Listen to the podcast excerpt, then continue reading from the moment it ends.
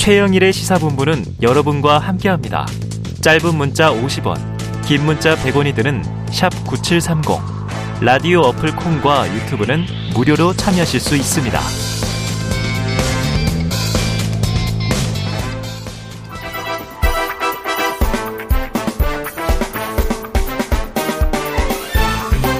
네, 이번 한 주 어떤 소식이 가장 뜨거운 뉴스인지 한 주간의 뉴스들을 종합 정리하고요. 미처 못다한 이야기까지 챙겨보도록 하겠습니다. 장윤선의 주간 이슈, 장윤선 정치 전문 기자 나오셨습니다. 어서 오세요. 네, 안녕하세요. 아유, 금요일쯤 되니까 이제 피로해 보이시는 것이. 네, 금요일이라서 저희... 피곤한 것은 아니고. 네.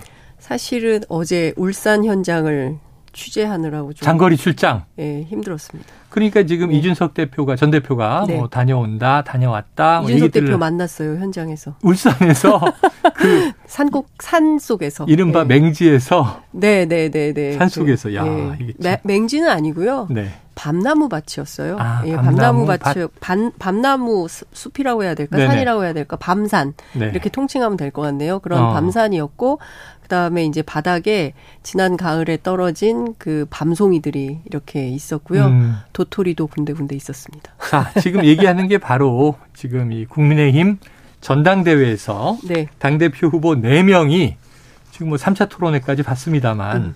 가장 크게 떠올라 버린 이슈가 김기현 후보의 울산 땅 의혹이에요. 네. 이른바 울산 KTX 역세권 연결 도로 논란. 그렇습니다. 시세 차익 논란. 네. 그래서 이제 김기현 후보는 어제 직접 네. 기자회견 통해서 팩트 체크 프리젠테이션 네. 의혹을 뭐 조목조목 반박했습니다. 음. 그런데도 이게 목장이냐, 과수원이냐, 음. 선산이냐, 음. 용도 얘기부터 또 처음에 취득할 때 목적, 음. 또 시세 차익은 얼마나 발생했느냐, 왜 길은 휘게 된 것인가, 음. 영향력 행사했나 안 했나 음. 이런 쟁점들이 있는데 네. 우선 가보시니까 어때요? 느낌이? 어 아니 제가 좀 역으로 여쭤볼게요. 네. 그래서 뭐 무슨 쟁점 뭐라고 무슨 용도라고 말씀을 하셨습니까? 그 아. 어제 기자회견에서 제가 어제 사실은 현장 다녀오느라고 기자회견을 못 봤어요. 아 저도 보도를 보니까 네. 처음에는 이제 서른아홉 변호사 시절에 네. 구매했다는 거잖아요. 예, 예, 예. 그때는 이제 나중에 은퇴하고 목축업을 해야겠다. 아 어제 기자회견에서 그렇게 라고 밝혔어요? 했다가 네. 나중에는 이 땅은 팔지 않습니다. 아. 왜냐하면 선산으로 쓸 예정입니다. 아. 라는 게 더 이제 뒤에 나온 얘기로 예. 기사에서는 전하고 있더군요. 그렇군요. 그 어제 현장에 갔을 음. 때 일단은 몇 가지를 좀 추려서 네네. 말씀을 좀 드리자면 목장을 하기는 어려울 것 같습니다. 왜냐하면요, 어. 거기가 대암호가 연결이 이렇게 되는 네네네. 그 상수원 식수 보호 구역이에요. 아, 그래요, 그래요. 그러니까 울산 울주군 그 시민들의 어떤 그 식수가 예, 식수원이 되는 음. 그런 곳이기 때문에 거기에 목축업을 하는 분은 없다. 아, 그리고 제가 어제 함께 취재했던 그 울산 지역 언론인에 네네. 따르면 그, 그 그쪽에서 그쪽 편에서 어, 그러니까 김기현 의원 땅 주변에서 목축업을 하는 분들은 없고 반대편 그 도로 KTX 도로 건너서에 있는 분들이 목축업을 어. 하지 여기서는 어, 할 수 없다. 왜냐하면 어, 소의 분비물하고 물하고 섞이면 절대로 안 되기 때문에 네네. 그것은 허가 사항이 아니다. 그러니까 목장 용도는 불가능하다라고 음. 볼 수가 있을 자, 것 같습니다. 김기현 의원이 직접 이 반박한 얘기가 나와 있네요. 네. 김기현 의원은 이 네. 울산 산지를 네. 목축업 용도로 매입했다는 취지의 당내외 비판에 대해서 네. 자, 이 지목이 음. 목장 용지로 돼 있는 땅을 어, 일부 목장 용지도 있고 네. 일부 임야도 있는데 네. 제가 목축을 한다고 단 한 번도 말한 적은 없다. 음. 그건 헛소리다. 이렇게 주장을 했다고 해요. 아, 그래요? 그러니까 지목은 뭐 목장 용지, 음. 임야 이게 섞여 있는데 네. 본인은 목축한다고 말한 적은 없다. 아, 그렇군요. 이런 얘기인 것 같습니다. 예. 그 김기현 의원의 음. 해명이 사실에 부합해 보입니다. 네네. 그러니까 뭐냐면요. 전체 아홉 필지예요. 아홉 필지. 중에 임야가 여섯 필지고 그중에 목장 용지가 세 필지가 있습니다. 아, 그래요, 그래요. 예, 그러니까 목장 용지는 있지만 음. 그곳에서 목장을 하는 분은 없다. 어. 그리고 소를 키울 수 있는 형편은 안 된다. 왜냐하면 상수원, 상수원 보호구역이기 때문에 아, 그러니까 두 가지를 분명하게 맞아요. 제가 사실로 확인을 했습니다. 여기는 뭐 축산도 안 되고 네. 오물 때문에 네. 상수원 보호 구역이 되면 네. 공장도 못 짓고 그렇습니다. 그렇죠. 예, 자 네. 지금 그런 상황으로 보셨다. 그 현장은 네. 그 김기현 의원 땅 주변에 민가도 있고요. 예, 예. 그리고 무형문화재 뭐 이런 분들 굿 뭐 아, 이런 거 하시는 굿당 뭐 이런 것도 있고 뭐 네. 그리고 또 이미 개발을 염두에 두고 들어오신 분들이 있어요. 그래서 타운하우스를 개발하려고 하는 오. 데도 있고 그다음에 펜션을 이미 짓고 있는 분도 계시고 네네네. 한 8년 전부터 그 앞에 살고 있는 일반 민가도 있고 네. 그렇기 때문에 어 사실은 뭐 그그 그 지역 전체가 지금 약간 뭐 조용한 가운데 어제 저뿐만 아니라 그리고 네. 이준석 대표뿐만 아니라 KBS도 그리고 SBS도 아. 현장 취재를 왔었습니다. 그러니까 오랜만에 그 기자들로 이렇게 들썩들썩 거리는 현장 분위기가 네네. 되기도 했었죠. 그래요. 자. 그렇게 이제 관심이 뜨거워졌다라는 얘기고. 네. 하지만 또 이제 이 김기현 후보는 네. 아주 이 엄중하게 음. 가짜 뉴스 전하면 법적 조치하겠다. 네. 또 이렇게 이제 경고한 바도 있습니다. 음. 자, 그럼 이게 그냥 느낌상으로는요. 이준석 대표 전 대표 현장에서 만나셨다는 거잖아요. 네, 네, 네. 만나서 같이 올라갔습니다. 어떤 용도로 이렇게 보이시나요? 뭐 느껴지시기에. 그 그러니까요. 그러니까 중요한 포인트는 이런 것 같아요. 제가 어찌 역시 현장에 답이 있다라는 어. 생각이 좀 드는 게요. 현장에서 어제 그 이장 구수리 마을 이장님도 만나 뵙고 네네. 그다음에 구수리 마을 주민도 만나 아, 뵙고 주민들이 제일 잘 아시겠죠. 예, 주민들이 동네 사정은 제일 잘 알기 때문에 이런저런 얘기를 좀 들을 수 있었는데요. 음. 어찌됐든 무슨 용도로 샀는지에 대해서는 정확하게 음. 김기현 음. 의원이 아직 해명을 분명하게 하진 않았는데 네네. 네. 어떤 용도가 됐는지는 모르겠지만 98년도에 이 땅을 산 것은 사실입니다. 그것이 네네. 폐쇄 등기부에도 그렇고 임야 어. 아, 그 대장에도 그렇게 나와 있는데요. 이 땅을 어떻게 사게 됐는지 그 취득 경위에 대한 해명이 네네. 좀 필요한 거 아니냐라는 음. 것이죠. 그러니까 뭐 목축업 은퇴 후에 목축업을 하려고 했다라는 얘기도 있고 아니다 뭐 변호사 수임료로 받은 거다라는 얘기도 있고 음.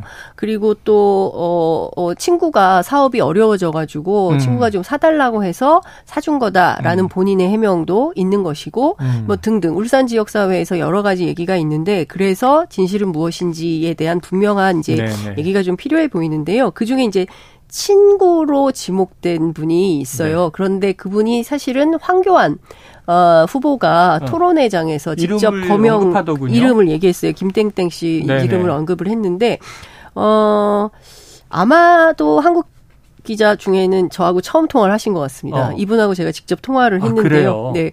그 등기부상에는 57년생으로 나와 있는데 본인은 56년생이다라고 얘기를 하고 그래서 예전에 그런 일이 좀 있었죠. 예. 그래서 그 친구분 사이시냐라고 했더니 아.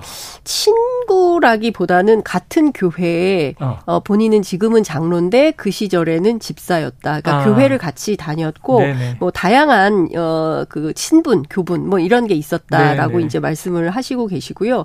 이게 본인 어, 김땡땡 씨에 따르면 어떻게 얘기를 하냐면 어 IMF 때였고 본인이 어. 사업하다가 어려워져 가지고 그 땅을 김기현 후보에게 팔았다라고 아. 얘기를 합니다. 그런데 이 땅이요. 어떤 땅은 1974년 어떤 땅은 1977년부터 박땡땡이라는 분이 소유를 하고 계세요. 네. 그래서 박땡땡이라는 분한테 김땡땡 얘기를 해도 되나요? 안 되겠죠. 명예훼손 혐의가 있으니까. 김땡땡, 뭐 황교안 후보는 직접 실명을 거론했습니다만 네. 이분에게 본인은 5천 원 주고 샀다는 거예요. 97년도에 어. 예, 예, 예. 97년도에 5천 원 주고 사서 김기현 후보에게 6천 원 주고 팔았다. 라고 어. 얘기를 합니다. 그런데 제가 평당 평당 평당, 평당. 그래서 모두 3만 4천 몇 평이에요. 그러니까 네. 통칭 3만 5천 평 언론은 그렇게 쓰고 예, 예, 있는데요. 예. 여하튼 이 땅을 그때 자기는 5천 원에 사서 6천 원에 팔았다라는 게 김땡땡 아. 씨가 오늘 저한테 밝힌 사실입니다. 아, 그럼 박땡땡 씨가 전전 주인이고 전주인이죠. 전주인. 그러니까 김기현 의원 입장에서 보면 전전주인이죠. 네, 예, 그러니까 예. 이제 최초의 소유자. 그러면 이게 김땡땡 씨가 박땡땡 씨로부터 사서 네. 사업이 어려워져서 네. 김기현 후보에게 넘긴 기간은 길지 않군요. 보유 기간은 길지 않네요. 보유 기간이 굉장히 짧기도 네네네. 하고요. 그러니까 문제는 이런 것 같아요. 폐쇄 등기부 상에 보면 음. 그리고 그 임야 대장에 따르면 어떤 내용을 좀 짚어볼 필요가 있냐면요. 어, 소유권 이전 등기 과정을 좀 들여다볼 네네네. 필요가 있는데 어, 김땡땡이라는 분이 98년 2월 10일에 소유권 이전 등기를 마치거든요. 네. 이 아홉 필지 땅에 대해서. 음. 그런데 하루 만인 2월 11일에 김기현 의원이 이 땅을 바로 사들입니다. 어. 그러니까 대개의 경우는 그러니까 산 땅을 그 이튿날 바로 팔고 이러기가 쉽지 않잖아요. 그렇죠, 그렇죠. 예, 예. 그러니까 오늘 등기 마쳤는데 내일 누군가에게 판다? 이거는 음. 조금 이해하기가 어려워서 네. 부동산 관련해서 이제 그 많은 일을 하는 그 어. 변호사에게 제가 문의를 했어요. 이런 경우를 좀 어떻게 봐야 되냐라고 네. 취재를 했더니 뭐라고 얘기를 하냐면 그럴 경우에는 취등록세를 두 번 부담을 하게 되기 네, 때문에 네네. 대체로 그런 일은 별로 없고 예, 예. 이례적입니다. 왜 그렇게 했는지는 당사자에게 확인을 좀 해볼 예, 필요가 있습니다라고 예. 얘기를 했습니다. 근데 이제 관련해 가지고 제가 그 김땡땡 씨랑 오늘 통화가 되지 음. 않았습니까? 음. 그래서 물어봤어요. 왜 이런 과정을 겪었습니까?라고 하니까 어 본인은 원래 이 땅을 97년에 사고 98년에 매매를 한 것은 맞는데 음. 그 기록을 가지고 있고 본인이 이제 그 어 뭐 얘기를 분명하게 할 수 있다. 라고 네. 얘기를 합니다. 근데 왜 그랬냐? 그때 당시에는 그냥 그거를 다 해서 퉁칭해서 법무사한테 맡겼다. 아. 그래서 법무사가 다 처리를 했기 때문에 그걸 왜 그렇게 했는지는 잘 네네네네네. 모르겠다. 그리고 더 이상 취재에 협조하기는 어렵다. 거기까지군요. 예, 예. 네. 거기까지 일반 얘기를 하겠다. 더 이상은 얘기를 하지 못하겠다라고 얘기를 했는데요. 일반적인 통상의 범위에 있는 매매 거래는 아니다라는 음. 게 부동산 전문 변호사의 어, 해석이었습니다. 야, 하루 이틀 만에 그 취득세를 두 번 내는 일이 벌어졌네요. 그렇습니다. 근데 왜 네. 그렇게 됐는지 실제로 그러면 그 법무사가 누군지에 음. 대해서는 어, 의혹이 제기될 수 있다. 아. 그러니까 분명한, 왜냐하면 이제, 어, 뭐 여러 가지 의혹이 계속 제기되는 것은 어, 좋지 않으니 차지 음. 깔끔하게 정리하는 것이 어떨까라는 판단을 어, 울산 지역 언론인들은 네. 하고 있었습니다. 하지만 뭐 기록은 명확하네요. 네. 박택땡 씨, 김땡땡 씨, 김기현 후보. 네. 당시에는 변호사. 네. 근데 이제 그 등기를 안 하고 네. 자 내가 사서 이거 내 거긴 하지만 네. 자 지금 막 등기 안 했는데 네. 내가 급하니까 자네가 사게 네. 그랬으면 등기를 한 번만 했을 거 아니에요. 그렇죠. 예, 예, 예. 그 왜냐하면 이제 왜냐하면 사업이 어려워서 사준 예, 거라 예, 그랬거든요. 예, 사업이 어렵게 돼가지고 사준 건데 그렇다면 이렇게 하루 사이에 이런 일이 벌어진 이유는 뭘까에 음. 대한 얘기가 좀 필요할 것 같고요. 음. 네, 그렇습니다. 현지 가셨으니까 요거 궁금해요. 천하람 네. 후보가 계속 질문하는 건데 네. 자, 95% 할인해서 파신다면 우리가 사겠습니다. 예. 펀드를 만들어서라도. 음흠. 근데 매도 호가 얼마입니까? 근데 왜 가격을 얘기 안 하십니까? 예. 근데 이게 1,800배로 알려진 시세 차익은 음흠. 김기현 후보는 명백히 가짜다. 이렇게 네. 얘기하고 있고요. 네. 자, 그럼 이제 현재 실거래가를 알 방법이 없다. 음. 공시지가를 계속 얘기를 해요. 네. 인근 임야의 실거래가가 한 20만 원대 되니까 그보다는 낮을 거다 이런 주장을 했는데 네. 현재 가서 좀 시세 확인이 되든가요? 어 부동산 업자들 제가 이제 부동산 사무실에 네네네. 다니면서 취재를 했는데요. 어 근데 울산 참 재밌더라고요. 예. 이제 제가 기자라는 신분을 밝히고 음. 이제 했더니 민주당 기자입니까? 국민의힘 기자입니까? 그걸 물어보는 거예요. 네, 네네. 기자가 그런 게 어디 있습니까? 국민의힘도 어. 취재하고 민주당도 취재합니다. 네네네. 정의당도 취재합니다. 다 어. 취재합니다. 이렇게 말씀을 드렸더니 아니라는 거예요. 아니다. 뭐 이런 약간 저로서는 좀 뜨악한 이런 경험이었고 네네. 그동안 기자 생활하면서 처음 겪는 경험이기도 했는데요. 네. 어찌됐든 그만큼 그 지역이 조금 정치적으로 경색돼 어. 있는 그런 느낌을 저는 좀 예. 받았는데요. 예.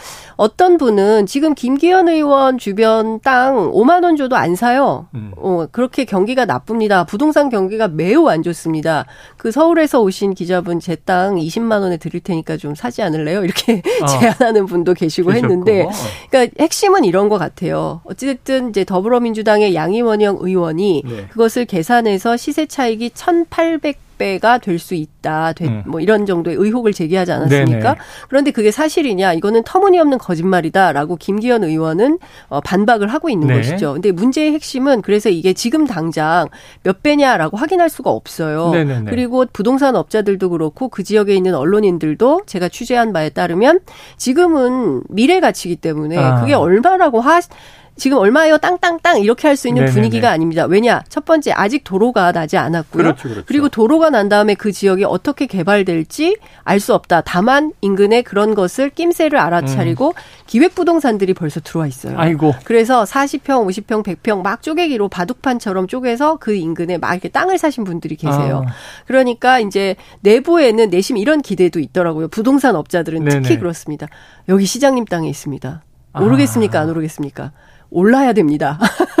오르는 방향으로 홍보 좀 해주십시오. 홍보용으로 이용당하는. 예, 뭐 그런 네, 측면도 네. 있었고요. 그러니까 현장에 가보니까 역시 다양한 얘기를 많이 음. 들을 수 있었고요.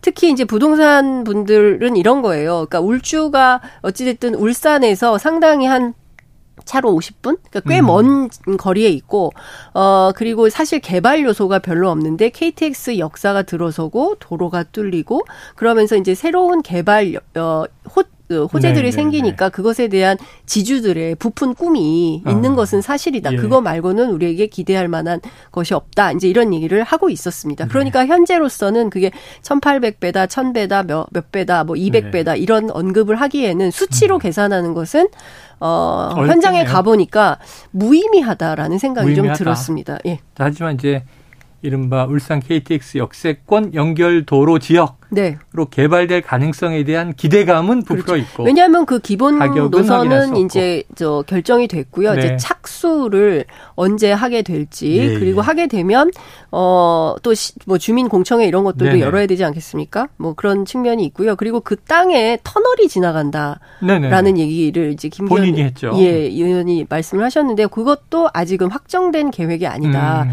이번 시장에 한다라는 것을 양의원영 의원이 울산시 공무원을 통해 통해서 수차례 확인을 했다라고 음. 얘기를 해서 제가 그 내용을 이제 전해 들었고요. 네. 그리고 또 하나는 이제 송전탑 관련된 것이었어요. 네네. 송전탑이 지나가는데 마치 안 지나가는 것처럼 얘기했다. 근데 어. 당시에 양희원영 의원은 저한테 이게 송전탑을 이렇게 그, 어, 잠시만요. 네, 송전탑을 어, 비껴가게 건설이 됐다라고 아, 이제 설명을 했어요.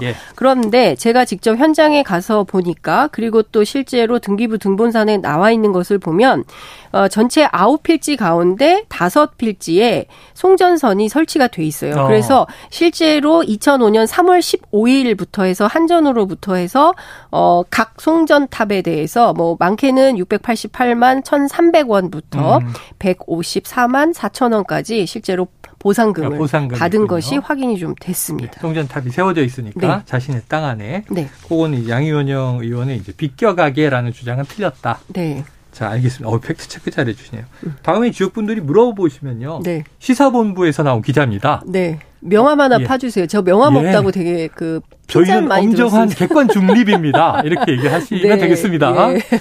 그래서 제가 명함을 하나 팔려고 합니다. 국민 기자 네. 장윤선 이렇게. 아니, 우리 윤 PD님 갑자기 예. 주 시사본부 대표가 되시게 생겼어요. 그러니까요. 아, 사장님으로 모시고 이래야 될 것 같습니다. 네. 민주당도 아니고 국민도 예. 아닙니다. 아닙니다. 네, 공명정대하게 사실만을 취재해서 보도하고 네. 있습니다. 자, 그런데 이 토지 의혹 외에도 말이죠. 네. 한현 후보가 네. 토론회에서 이른바 삼산동 상가 건물 음. 언급했고요. 네. 또 다른 의혹들이 뭐 더 있다 이렇게 얘기를 하는데 네. 자, 울산 지역의 반응은 어때요? 어, 사실 그 김기현 의원이 부동산 부자는 맞습니다. 아, 그래요? 네, 전반적으로 네. 어, 이것은 울산 MBC 보도를 통해서 확인이 된 네. 내용인데요.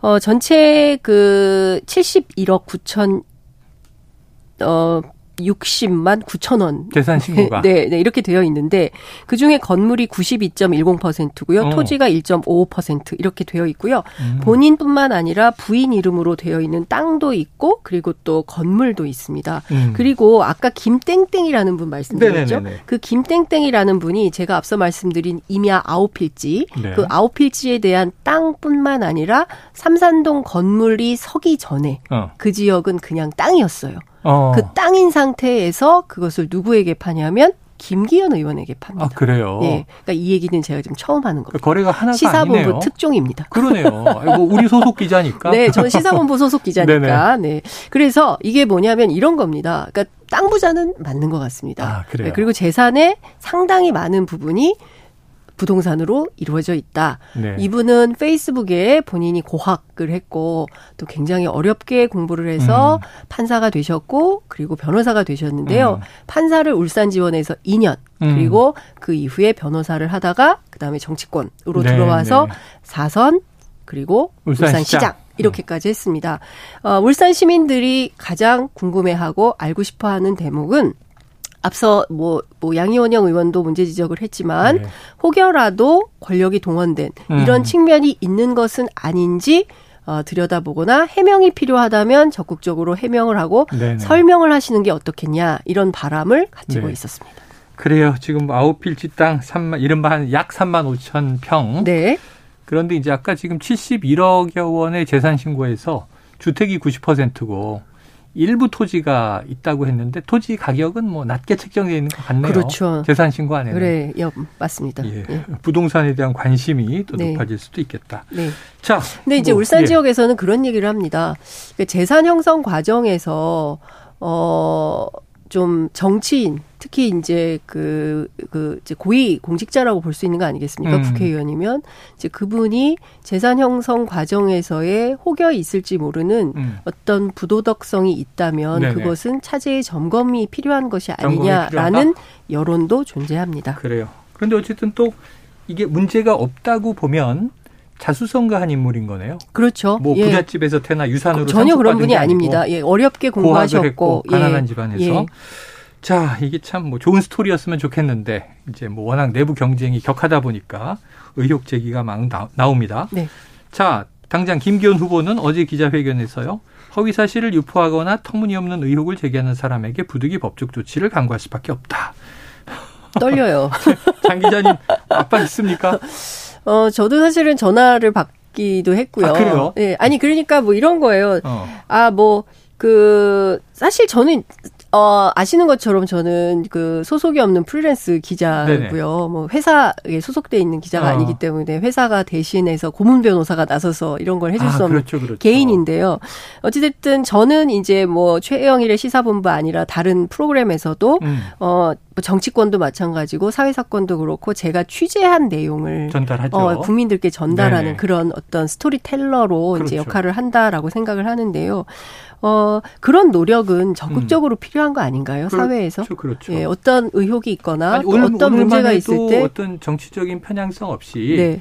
어, 팩트를 지, 전달해 주시는 거잖아요. 네, 가본이 이렇더라. 네, 그러니까요. 그런데 그런 사실을 얘기하는 것조차도 부담스럽다라고 음. 느끼게 된다면 그것은 민주주의 로 가는 것이 맞는지 네네. 아니면 혹여는 우리가 민주주의를 역행하는 역사를 쓰고 음. 있는 것인지 어, 이것을 좀 들여다봤으면 좋겠다라는 네네. 생각이 좀 들고요.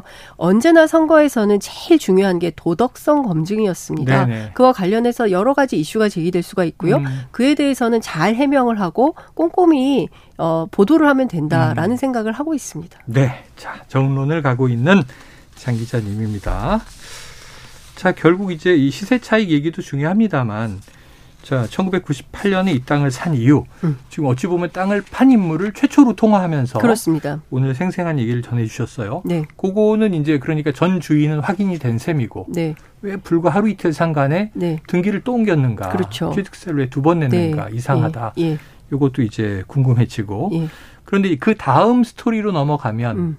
국회의원 시절이었던 2007년에 KTX 울산역 연결도로 노선이 원안과 달리 초기 착수 보고에서는 직선이었는데 그 몇 달 뒤에 보고에서는 김 후보의 땅을 지나가도록 휘었다 이른바. 네. 왜 이게 휘었냐? 의혹의 핵심이잖아요. 저는 처음에 어떻게 취득했는지는 뭐 10년 전에 사놨을 수도 있고 20년 전에 사놨을 수도 있고 그렇잖아요. 네. 요거에 대해서는 좀 밝혀질 가능성이 있어요? 그러니까요. 이게 굉장히 중요한 포인트인데요. 음. 왜 이렇게 변경됐는가에 대해서는 사실 제가 어제 울산 지역에 있는 언론인 두 명을 네. 만났는데요. 이건 사실 울산시의 내부 어, 어, 공익정보 제공자 이런 음. 분이 있지 않는 한 네네. 사실을 확인하기는 매우 어려울 아, 것이다 라고 얘기를 하고 있습니다. 근데 중요한 거는 착수 보고 중간 보고 최종 보고를 거쳐가면서 노선이 바뀌게 음. 되는 거잖아요. 그런데 지난번에도 제가 한번 말씀을 드렸지만 당시에 이게 문제가 됐던 것은 도로 구배 그러니까 기울기 네네네. 기울기가 어 7.6%라는 이유로 음. 노선 검토안에서 배제됐다라는 음. 게 이제 양희원영 의원의 설명인데 네. 실제로 그것은 8% 이하면 실제 기준치 이하 어, 이내기 때문에 네. 문제가 없다라는 아, 거예요. 그럼에도 불구하고 이게 왜 변경됐을까에 음. 대한 설명 이런 게 좀 필요해 보인다라는 얘기를 좀 하고 음. 있습니다.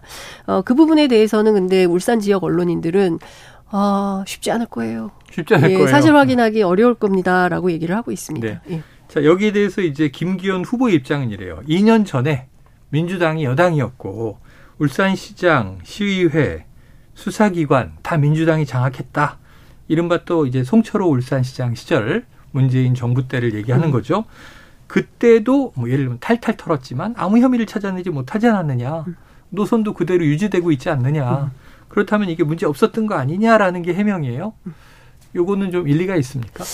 어, 제가 어제 울산 지역 언론인하고 길게 그, 네. 그 같이 취재를 좀 다녔는데요. 그분의 음. 도움 굉장히 많이 받았습니다. 아, 예, 정말 감사한 일인데 음. 그 어, 울산 지역에요.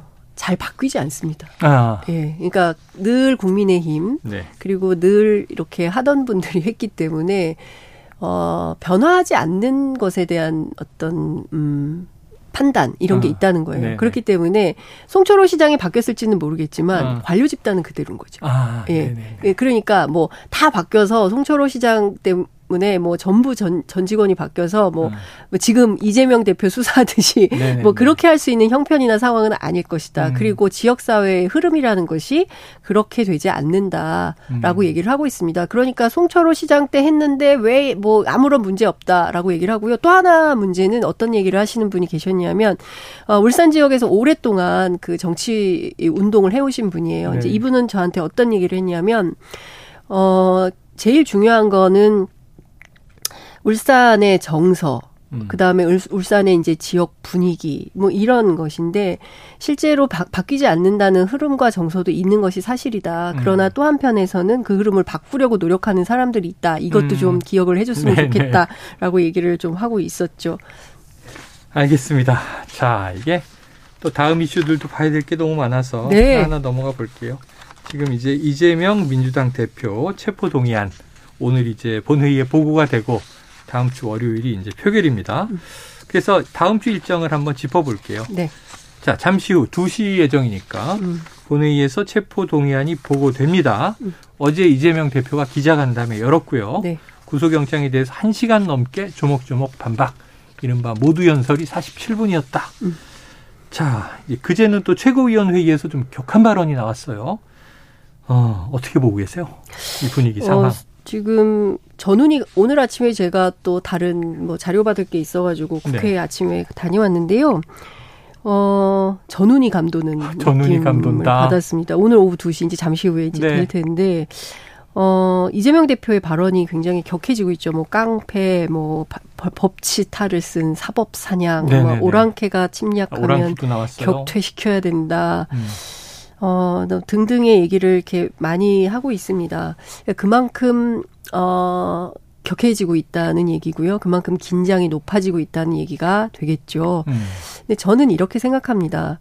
지금 지난 윤석열 정부 1년을 돌려, 돌아보면 한 1년 이제 곧 되지 않습니까? 3, 돌아오는데요. 이렇게 보면 오로지 정쟁뿐이었다. 네네. 그러니까 국민을 위한 삶을 보살피기 위한 노력, 이를테면 어. 경제 위기, 난방비, 뭐뭐 뭐 등등 뭐 여러 가지 얼마나 현안이 네. 많습니까? 그런데 그런 위기 대응을 하면서 사실은 국민들이 편안하게 살 수 있게 하기 위한 노력을 해야 되는 거 아니겠습니까? 네, 네. 근데 그것보다는 오로지 정쟁. 음. 그 다음에 이 수사는 가만히 보면요. 이재명 대표가 감옥 안 가면 안 끝날 것 같은 전쟁 분위기예요. 구속 안 되면 예. 영장 또 친다는 그렇죠. 계속 예 살라미 전술로 검찰이 계속 음. 영장을 친다는 거고요. 그러니까 이 무대에서 이재명 대표가 사라져야지만 끝나는 싸움인 것처럼 국민들이 인식하도록 만든다는 음. 겁니다. 음. 이렇게 되면 일부는 아유 빨리 감옥 가는 게 차라리 낫겠어라고 어. 판단하는 여론의 흐름이 생길 수가 있겠죠. 네네네. 또 어떤 분들은 무슨 소리입니까? 이것은 부당하기 때문에 적극적으로 대응해서 싸워야 됩니다라고 네. 하시는 분들이 있겠죠. 여론 시장이 양분되면서요. 국민들 음. 간에도 갈등이 격화된다는 것입니다. 네. 그러니까 결국에는 이 불필요한 에너지 낭비를 우리가 왜 하고 있어야 되는가에 대한 아. 근본적인 물음을 갖게 되는 것이고요. 네. 이렇게 되면 정말 손은 누가 키웁니까? 아. 민생은 누가 살피게 되는 겁니까? 국민의 삶은 누가 살피는 겁니까? 라는 질문을 네. 안할 수가 없는 상황이 되는 것이고요. 음. 이렇게 상황이 되니까 민주당도 똘똘 뭉쳐서 이것은 싸워서 넘어야 되는 파도다. 이렇게 네. 인식을 하고 있는 것이죠. 그래요. 알겠습니다. 지금 이제 이 아까 그 양분된 여론의 갈등 얘기하셨습니다만 지금 일단은 뭐 부결이 월요일 날 예상이 됩니다. 근데 또 날라오면 어떻게 될까? 또 날아오면 어떻게 될까? 이런 고민이 당내에도 있는 것 같고 그렇습니다. 여론에도 있는 것 같고. 근데 어쨌든 그럼에도 불구하고 지금 이 이재명 대표 차라리 사퇴하십시오. 그게 당을 위한 길입니다라는 비주류 소장파 얘기가 계속 보도가 돼요. 그 비주류 소장파라고 하기는 어렵고요. 서른 의원이 중심이 돼서 아. 그런 얘기를 하고 계시는 네네. 것 같고요. 민주당의 전반적인 흐름이 어 당신 그만두십시오라고 하는 흐름은 아닌 것 아니다. 같습니다. 예, 예. 다만 어, 지도부를 중심으로 한 이른바 소위 친명계, 범명계라고 할 수 있을 것 네네. 같은데요. 범명계 같은 경우에는 무슨 소리냐. 이거는 정치 탄압이기 때문에 음. 우리가 똘똘 뭉쳐서 단일 대우로 열심히 싸워야 된다라고 얘기를 네. 하는 분들이 계시고요. 그렇지만 어, 범명계는 아니고 어, 친문은 아니나 그 가운데 계신 분들이 있어요. 네. 숫자가 많지는 않지만 음. 이런 분들은 어, 가만히 있어 보세요. 우리가 좀 합리적인 판단이 필요할 때가 음. 올 수가 있습니다. 이런 상황이 올 때 이재명 대표가 이제는 스스로 판단해서 거취를 결정해 주지 않을까요? 라고 말을 하시는 음. 분들이 음. 계시고요. 또 이제 그 문재인 정부에서 이랬거나 이런 분들 가운데 대다수는 아 지금 싸워야 되지 무슨 소리입니까라고 음. 말하지만 또 일부에서는 살라미 전술로 계속 오면 음. 아 그거 어떻게 해야 되죠? 좀 알려주세요. 네, 상황이 달려지, 달라질 네, 수도 있다. 그런 분들도 있어요. 그러니까 네. 도의적으로 인간적으로 네. 뭐 이재명 대표한테 당신 나가세요라고 말은 못하지만 현실적으로 총선이 다가오고 있고 민주당의 지지율이 계속 하락하면 네. 그때는 내부에서 어떤 결단이 필요하고 그때는 우리도 집단 지성을 모으기 위한 어떤 어, 논의가 새로운 논의가 필요할 걸로 보입니다. 네. 그러나 지금 우리가 플랜 B를 정해놓고 그렇게 음. 움직이는 것은 아닙니다. 이렇게 얘기를 하고 있습니다. 그래요. 어쨌든 지금 상황 이재명 대표는 부당한 정치 탄압에 사퇴는 없다 이런 입장이고 네. 앞으로 계속 그럼 영장 나라면 어떻게 할 거냐? 영장의 내용을 그때그때 보고 판단하겠다. 어, 그러면 건건이 오면 네. 건건이 부결, 시켜야 된다. 이렇게 말씀하시는 분도 계십니다. 그래요. 알겠습니다. 자, 여기까지 정리하죠. 계속 좀 파이팅 해주시고요. 아 무서워요. 힘드시겠다. 네. 지금까지 장윤선 정치 전문 기자였습니다. 오늘 말씀 고맙습니다. 네, 감사합니다.